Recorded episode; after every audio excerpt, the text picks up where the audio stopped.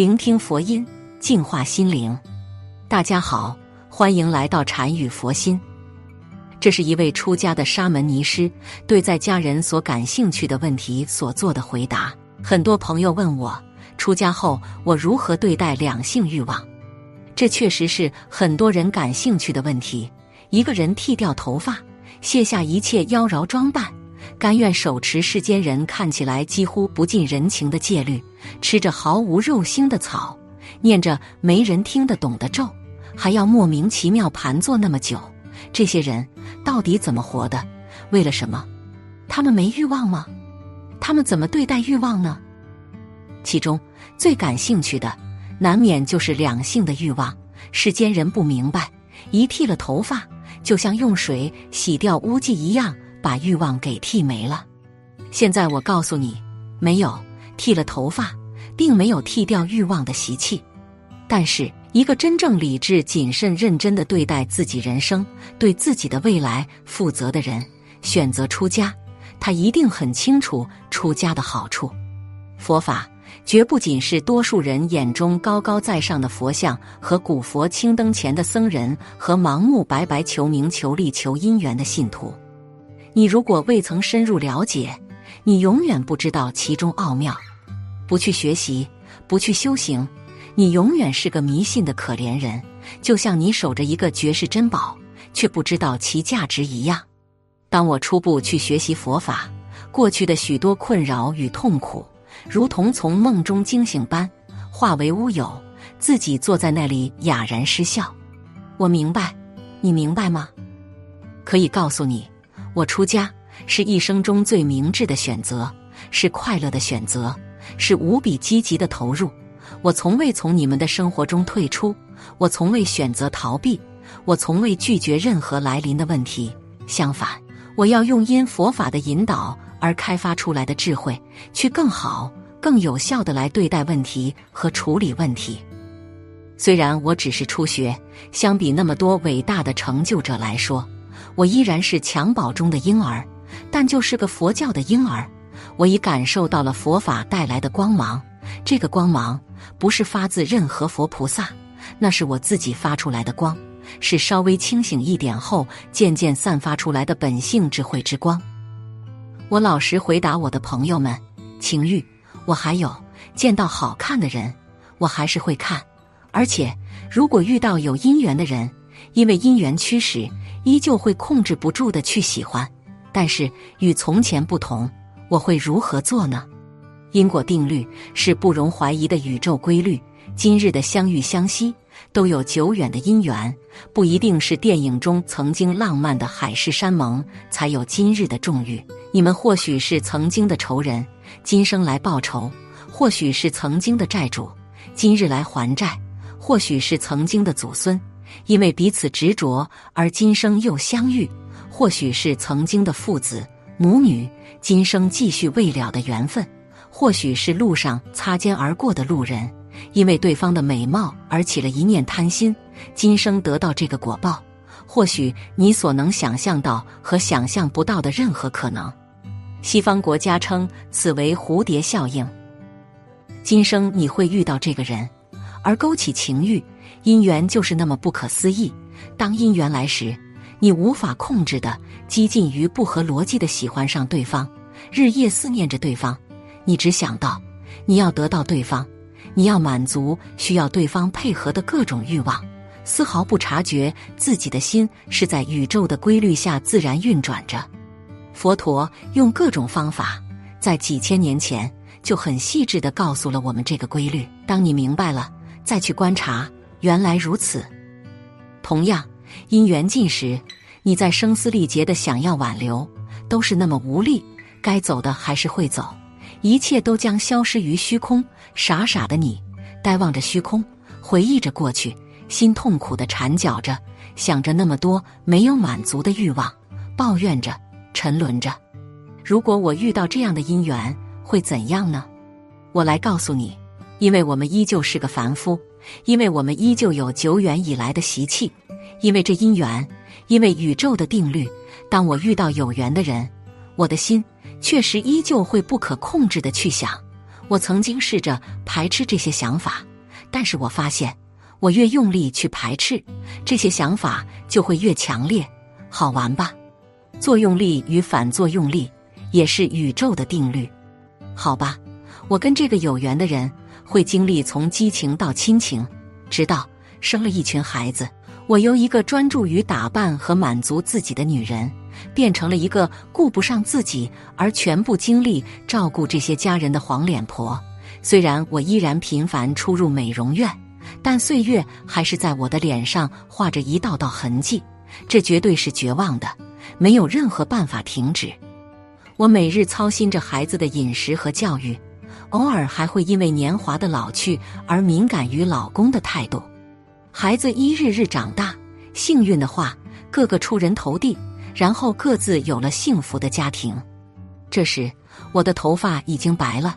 再幸运的话，老公还是老公，没有半路成为别人的老公。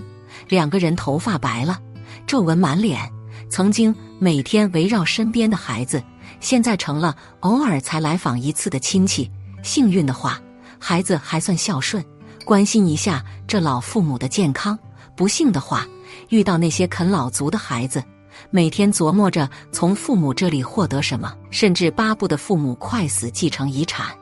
好了，到现在除了吃就是喝，用剩余的体力出去散个步，路上遇到生龙活虎的年轻人，就明白了什么叫做老不死。要是不幸的话，或许到了老还要为生计发愁。除了回忆就是回忆。而且这些回忆都透着深深的伤感。回忆属于年轻，衰老是不可改变的绝望。两个人一定有一个先死，剩下一个孤独的度过余生。呵呵，也有没开二度，但是还是要有一个先死。你就算要继续开，也会有开不动的一天。死亡除了意外，通常有两种方式来临：一种是病死，一种是自然老死。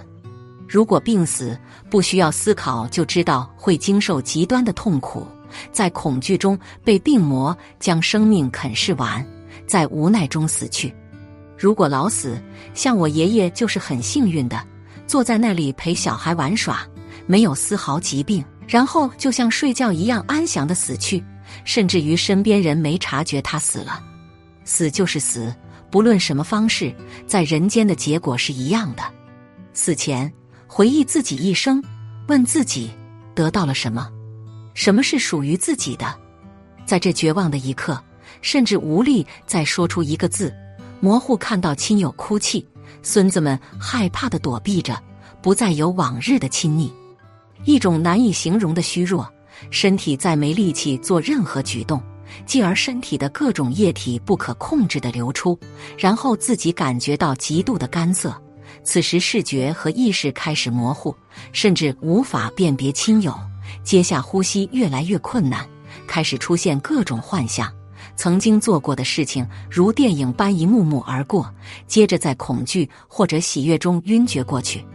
再次醒来，自己飘在上空，看到了自己的曾经执着为我的身体已经被称为尸体。亲友的眼泪早已不知去向，大家准备着葬礼。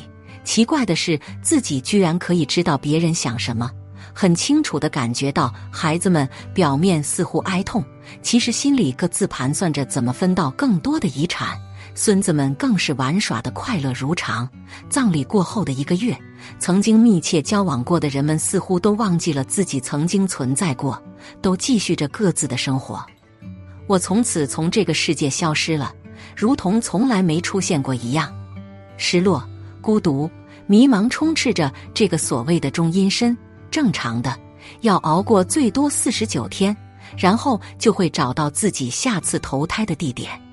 某些看到父母交媾，此时如果对母亲产生贪心，则会转生为男性或者雄性；如果对父亲产生贪心，则会转生为女性或者雌性。某些由于一念而转为恶鬼道，多么匪夷所思！但我们都经历过，只是不记得而已。恶鬼因为生前的贪婪不知足而感的此道，在这个道永远吃不饱，长期处于极度饥渴的状态。你如果好奇，试着让自己完全不吃不喝，饿上两天，看看是否可以忍受。而饿鬼道的饥渴，可远远没有人类饿几天那么舒服。某些会因为生前嗔恨的习气和曾经做过的极度恶事，而感得的遇到，不是你不信就不会发生的。如果你不信，你尽管去世，使劲做坏事，最终受苦的是你自己，不关别人的事。地狱的苦，你永远无法想象。如果感兴趣，到佛教的书籍里面可以找到一些描述，可以告诉你，没有人不怕，就算你嘴硬。也只能说是不知者不畏。试验方法：同上，拿针先刺自己，拿火烧下自己，寒冬腊月脱光了到雪地里站一会。如果这样也受不了，那地狱的苦可不是这样的小儿科。如今看着自己这身僧衣，我无比欣慰。终于这一世，我决定要超越。我没有再继续沉迷。未来，我需要面对各种过去所积累的习气的挑战。但我愿意像前圣先贤一样，勇敢面对，积极超越。出家生活轻松自在安然，因为不再被世俗价值观牵绊。我获得了从未有过的自由，做着自己愿意做的事情，学着帮助众生。虽然力量有限，但是快乐却是无限的。对于过去做过的错事，深深的发自内心忏悔，而且以后再也不做。